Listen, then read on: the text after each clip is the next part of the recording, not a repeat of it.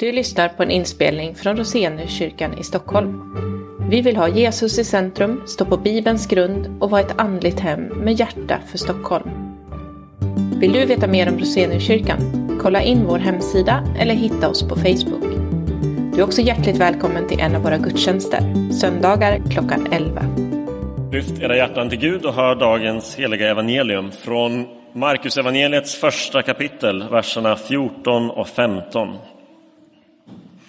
Efter att Johannes hade blivit fängslad kom Jesus till Galileen och förkunnade Guds evangelium. Han sa, tiden är inne och Guds rike är nära. Omvänd er och tro på evangeliet. Så lyder det heliga evangeliet. Lovad vare du, Kristus. Ja, Jesus, vi tackar dig för evangeliet om dig. Tack för ditt ord som är ett ord till oss här idag. Hjälp oss att lyssna och förstå och ge den respons, det gensvar som du vill se i våra liv. I Jesu namn. Amen. Ska man läsa nyheterna? Ja-sidan i den här diskussionen skulle säga absolut. Det är din plikt som en ansvarstagande vuxen att hänga med i vad som händer i världen. De som skulle svara nej skulle nog säga nyheterna, det är bara en överväldigande ström av negativitet och skäl att oroa sig. Ingen mår bra av att följa med i nyheterna. En respons på Eh, den strida ström av dåliga nyheter som vi möter är att starta speciella nyhetssajter och tidningar för goda nyheter. Där man betonar och lyfter fram just allt det positiva som händer i världen. Eh, det kan ju kännas lite selektivt dock, att liksom bara ägna sig åt det. Men eh, även etablerade nyhetsmedier har ibland särskilda delar av sin eh, rapportering och särskilda liksom, etiketter eller kategorier på sin hemsida där man kan eh, leta upp just goda nyheter. Och en av Sveriges största dagstidningar har, eh, har en sån eh, del på hemsidan ehm, där det fanns hela sju stycken goda nyheter sedan 2017. Sju goda nyheter på fem år. Tre av dem var vintips. Lite deprimerande alltså, eh, men det beror kanske mer på eh, att redaktionen inte har underhållit just den där kategorin så noggrant. Men det väcker ändå frågan, finns det nyheter som är både goda och samtidigt är sanna? Eller är det så att vi måste välja mellan Eh, nyheter, att hänga med eller någon slags strutsmentalitet. Alltså att vi måste välja mellan dåliga nyheter eller, eller strutsmentaliteten och, och bara gömma oss och ignorera det som händer. Finns det hopp för den här världen? Vi har läst två verser bara, ett kort avsnitt ur Markus eh, livsteckning, Markus biografi om Jesus. Markus han var sekreterare åt Petrus, en av Jesu lärjungar, och han skrev ner både vad Petrus och vad andra ögonvittnen berättade för honom om Jesu liv. Och när man läser Markus evangeliet så är det en, eh, en kort men väldigt actionfylld berättelse. Det är ett högt tempo, men ibland också lite gåtfullt för att det är så kortfattat. Så man får läsa och så får man stanna upp och fundera, vad betyder det jag just läste? Och de här två verserna vi läst idag kan man säga är dels Markus sammanfattning av Jesu undervisning, men också på sätt och vis en sammanfattning av hela hans bok. I bara två korta meningar får vi Jesus i ett nötskal på sätt och vis. Och trots att det var så kort avsnitt så upprepades just ordet evangelium som betyder goda nyheter två gånger. Det här verkar vara alltså helt centralt, för Markus inleder också sin bok om Jesus med det ordet. Här börjar de goda nyheterna om Jesus. Evangelium eh, var ett ord som var ganska välbekant för människor i Rom och det betydde vanligtvis en av tre saker. Det kunde betyda att en framtida kung hade blivit född. Det kunde betyda att en kung har tillträtt sin tron. Eller det kunde betyda att en kung har säkrat fred och räddning genom en militär seger. Så när Markus, som skrev för just romerska läsare, inleder sin bok och sen upprepar i det här tidiga eh, liksom, eh, sammanfattande avsnittet ordet evangelium två gånger så väcker det såklart ganska stora förväntningar hos hans läsare. Vem är kungen och vad är det som har hänt egentligen? Så vi ska nu försöka förstå vad de goda nyheterna är som Markus berättar om och sen vilken respons de kallar oss till. Och de goda nyheterna är följande, att tiden är inne och att Guds rike är nära. Tiden är inne, det är ord av uppmuntran till de som har väntat och de som har hoppats och längtat, som är otåliga och frustrerade. Ord som säger nu är det äntligen dags. Och det signalerar att Jesus är en del av en större berättelse. Att Guds historia och Guds plan för att rädda världen, som går tillbaka eh, årtusenden, nu når ett alldeles särskilt skede. En person som levde långt före Markus och Jesus som tänkte på och längtade efter och frustrerat blickade fram emot de goda nyheterna var Jesaja. Och han skriver så här i sitt 52 kapitel. Hur ljuvligt är inte glädjebudbärarens steg när han kommer över bergen och förkunnar frid, bär fram goda nyheter och förkunnar frälsning och säger till Sion, din Gud är kung. Jesaja hoppades också och längtade efter de goda nyheterna att en kung skulle komma och att den kungen skulle vara ingen mindre än Gud själv. Och när Jesus säger tiden är inne, eller ordagrant tiden är uppfylld, så säger han här och nu. Det här är tiden, det här är platsen.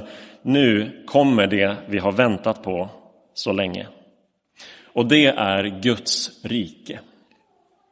Vad betyder Guds rike? Det kan låta väldigt främmande. Och det är någonting som kommer liksom utifrån in i världen, fast egentligen är det det mest naturliga som finns. Guds rike syftar på en återställd ordning. När vi läser på Bibelns första sida om hur Gud skapade världen så ser vi att Gud behövde bara säga några ord så blev saker till. Det är typiskt för en kung. Att kunna befalla saker och sen bara titta på när det blir verklighet. Så var det när Gud skapade världen. Men ganska snabbt förefaller det som så skedde ett uppror i skapelsen och människan själv försökte avsätta Gud från hans rättmätiga plats som kung. Och sen den dagen är den här världen ockuperad av synd och ondska och död. Att Guds rike kommer betyder att världen ska läkas igen. Det är det mest naturliga som finns, för det handlar om att ordningen ska bli återställd. Att vi människor erbjuds en nystart, en upprättelse till det liv som vi skapades för. Och därför är det så tydligt när vi läser evangelierna om Jesus att eh, de som berättar det här för oss, de är måna om att visa att det inte bara är tomma ord från Jesus sida. De berättar om att det här går i uppfyllelse och de ger oss liksom, visar oss hur det ser ut när skapelsen återställs. De berättar om hur sjuka blir friska, om hur syndare blir förlåtna, om hur utstötta välkomnas in, vilsna blir uppsökta och kallade att återvända. Allt handlar om att människan och skapelsen återfår sin rätta plats. Det är Guds rike, det är det naturligaste som finns, för det är det liv och den tillvaro som vi skapades för och som vi med eh, all vår mänsklighet längtar efter och saknar när vi lever i det här eh, liksom förlorade paradiset. Vad betyder det då att Guds rike har kommit nära? Det betyder att riket är nära därför att Jesus är här. Riket är nära för att kungen är på plats och var än Jesus får lov att vara kung, var än han välkomnas som herre, där bryter Guds rike fram. Och det handlar därför inte om att vi ska fly den här världen, utan om att Gud har kommit till den. Gud har inte hållit sig på avstånd, utan har kommit nära. Han väntar inte på att vi ska lämna den här skapelsen i sticket, utan han kommer själv för att rädda den. Men att Guds rike är nära betyder också att det inte är fullt ut här. Jesu korta tid på jorden var en försmak av hur det en dag ska bli. Men det här riket anländer fullt ut först någon gång i framtiden. Redan nu kan vi få syndernas förlåtelse, men total frihet från syndens närvaro dröjer fortfarande. Redan nu kan vi välkomnas in i Guds folk, i församlingens gemenskap, men den här riktigt fulländade gemenskap som vi så gärna vill ha, den kommer först senare. Vi kan fortfarande bli sårade och missförstådda också i, bland Guds eget folk. Redan nu kan vi ibland få uppleva verkligt helande, fysiskt eller psykologiskt. Men våra kroppars och själars fullständiga befrielse från sjukdom och död väntar till den dag då Guds rike kommer i sin fulla kraft. Så här finns en aning och en försmak, särskilt när vi läser om hur Jesus vandrade runt och kunde bota sjuka, till och med uppväcka döda, det ultimata tecknet på att skapelsen håller på att bli återställd, att inte ens döden har makten och sista ordet längre. Men här och nu samtidigt en spänning mellan försmaken och det som låter vänta på sig. Men det är goda nyheter. Det finns hopp. Den här världen tillhör inte döden, synden, ondskan eller djävulen. De är maktfaktorer, absolut. De är en ockupationsmakt som vi ibland verkligen hukar under, känner oss maktlösa och hjälplösa inför. Men en dag kommer de att ge vika för Gud, universums rätte kung. John Snagg han var radioreporter på BBC från 1927 till 1980 och i 50 års tid var ett stående inslag att han kommenterade den årliga båttävlingen mellan Oxfords och Cambridges universitet. Jag skulle tro att det blev en smula enahanda någonstans 20-30 år in att rapportera en båttävling mellan samma lag på samma distans. En dag och en sändning som jag är ganska säker på att han mindes desto mer var den 6 juni 1944 när John Snagg klockan 9.32 var en av de första rösterna som berättade för en allmänhet i Europa att de allierade styrkorna hade landstigit på stränderna i norra Frankrike. Man kan lyssna på inspelningen fortfarande på nätet som han inledde med att säga Dagen D har kommit. Det tog nästan ett år till innan Hitler var besegrad. Men efter att man hade intagit och etablerat en utpost på Normandies stränder och när man hörde om att Sovjet närmade sig eh, på östfronten så visste man att kriget skulle få ett slut.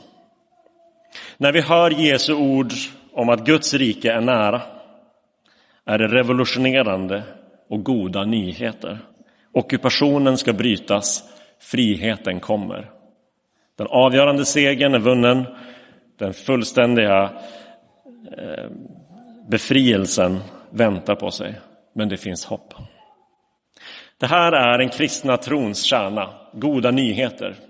Inte goda råd, inte tips om hur du kan leva, inte rekommendationer om en, om en ny och sund livsstil utan nyheter om någonting som har hänt i historien, i Jesus Kristus. De kan vara sanna eller de kan vara falska, men det har ingenting att göra med vad vi tycker om dem. Det är nyheter. Antingen har det hänt eller så har det inte hänt. Och har det hänt så kräver det ett gensvar, en respons ifrån oss. Och det har hänt. Och det här är den kristna trons form i en kristna trons dynamik. Att Gud gör någonting, Gud griper in, Gud tar initiativet och sen får vi också svara på det. Vi får ge någon slags respons eller gensvar på det hela. De goda nyheterna är att Guds rike har kommit nära genom Jesus. Vad är då den respons som eh, Jesus vill se? Ja, responsen är, eh, kan man säga, tvådelad. Omvänd er och tro på evangeliet, tro på de goda nyheterna. Så vi tar den första delen först. Omvänd er. Omvända sig betyder helt enkelt att vända sig bort från något. Att säga nej till sånt som inte är kompatibelt med Guds rike. Och det är just sånt som konkurrerar med Guds plats som kung och herre i våra liv. Det kan vara konkreta synder, som hur vi hanterar vår ekonomi eller vår karriär eller vår sexualitet eller hur vi bemöter medmänniskor eller hur vi talar om dem när de har lämnat rummet. Men de konkreta synderna är bara symptom på vårt djupare problem. Anledningen till att den här världen inte är Guds rike just nu är att vi själva vill sitta på tronen. Men det här är inte vår värld. Vi äger inte den här världen. Det riktigt utmanande är att vi inte ens äger våra egna liv egentligen. För ingen av oss har skapat det själv. Vi har fått dem av Gud. Så omvändelse kräver att vi ger upp med själviskheten, vår inneboende tendens att sätta oss själva först och främst och säga jag vill vara min egen kung. Jag vill vara självständig och inte behöva ordna mig under Guds vilja. Det är Jesu lite sträva och kärva budskap till oss, att vi behöver omvända oss. Och det här är ett budskap till alla. Det finns ingen rangordning av människor här utifrån olika kategorier eller etiketter eller skalor som säger omvänd dig lite eller medium eller jättemycket. Utan alla behöver göra en omvändelse. Alla behöver Jesus. Vi är som Thomas Andersson vi sjunger, full av mig själv och av skräp och begär. Och därför så behöver jag ändra hela min livsinriktning. Det här är ett kontroversiellt budskap i vår tid, men faktum är att det var det på Jesu tid också. Alla människor överallt är överens om att det finns vissa som borde ändra på sig. Det är klart det gör det. Det kan vara olika många. Kanske är det ett budskap reserverat för de tre värsta diktatorerna i historien eller för ja, kanske till och med en majoritet, men alla, även, även vi som tillhör den bra sorten. Det här avsnittet som vi läste, det började med beskrivningen efter att Johannes hade blivit fängslad. Det var för att han uppmanade kungen Herodes Antipas att omvända sig från en orätt relation till sin svägerska. Ordagrant står om Johannes, eh, det som översatts att han fängslas, står att han utlämnades. Och det här är liksom en tidig föraning om vad som kommer hända Jesus, för det är samma ord som Jesus sen använder när han förklarar för lärjungarna vad som väntar honom när han kommer till Jerusalem för sista gången. Att han kommer att utlämnas och hånas och bli slagen och till och med dö på korset och sen uppstå. Utlämnas, det handlar om det pris som finns i relation till vårt behov av att omvända sig. Jesus korsfästes inte för att han sa åt människor att vara lite snällare mot varandra och sprida positiv stämning i advent och jul. Jesus korsfästes för att han sa att inte ens de präktigaste och mest religiösa bland oss har en rättfärdighet som kvalificerar oss för inträde i Guds rike. Vad är då de goda nyheterna? Det där låter som ännu en dålig nyhet i en stridström. De goda nyheterna är att Jesus kom ändå. Jesus kom inte för att rädda de goda människorna från de onda människorna, utan kom för att rädda oss alla från oss själva. Det är de goda nyheterna. Att han visste att det fanns ingen som egentligen var på hans lag. Han visste att det pris han, han skulle få betala för att han kom med eh, Guds rike var att han skulle bli slagen och dödad och övergiven. Trots att han visste att mänskligheten är så vilse att den dödade den enda som kan ge oss livet, så kom han. Han kom för att han visste att det var så han skulle rädda oss. Genom att bli en av oss.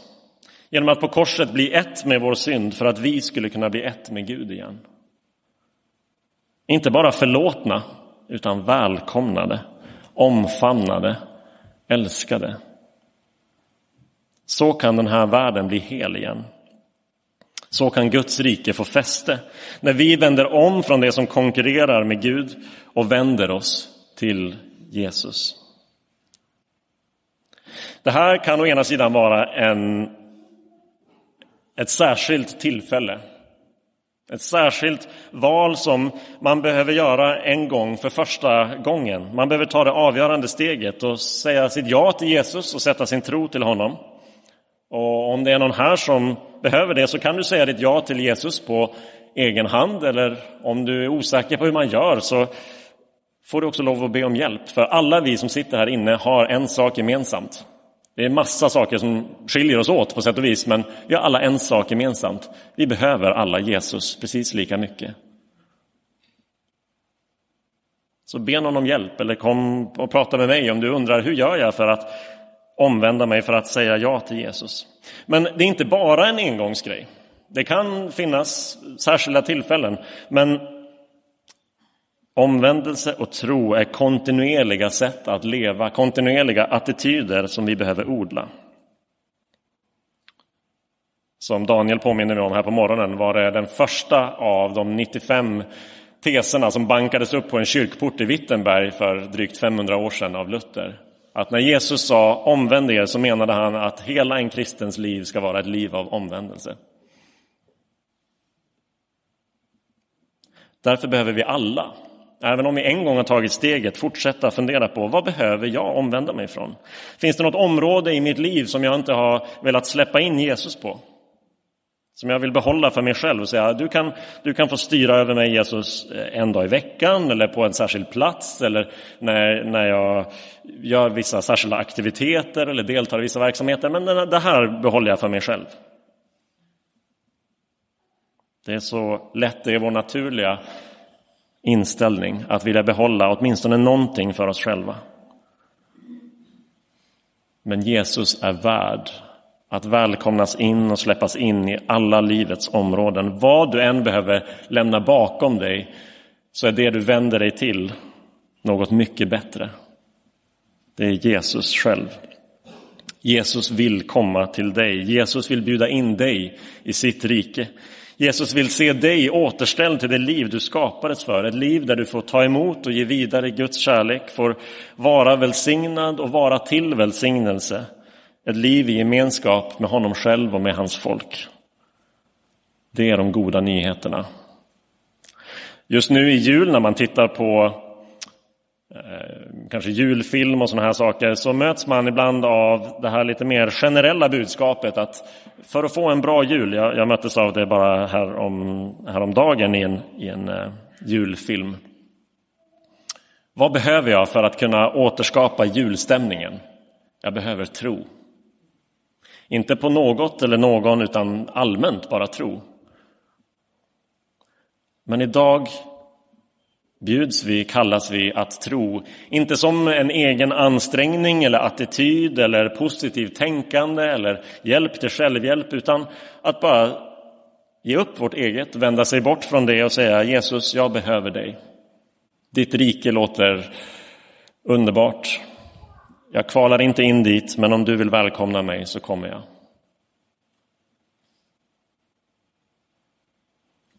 Omvänd er och tro de goda nyheterna. Guds rike är för oss alla. Vi ber.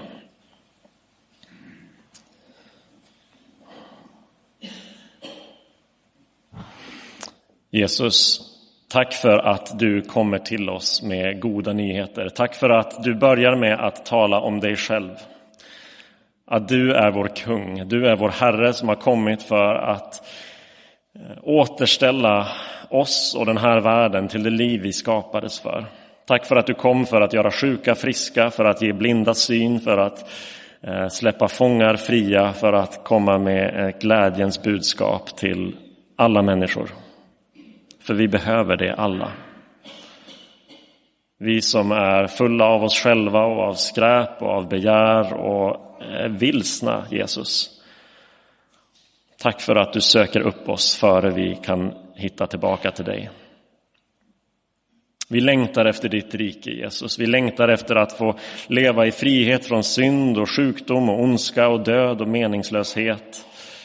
Vi längtar efter en värld där fred och rättvisa och sanning får råda. Vi längtar efter ditt rike, Jesus. Och vi tackar dig för det höga pris du betalade för att vi skulle få komma dit. Och vi ber dig om hjälp att se att du är värd vilka saker vi än behöver ge upp och omvända oss från och säga nej till så är du värd så mycket mer. Tack för din kärlek till oss Jesus. Låt den komma in i våra liv och förvandla oss. Och håll oss kvar i den kärleken tills ditt rike kommer fullt ut i den här världen.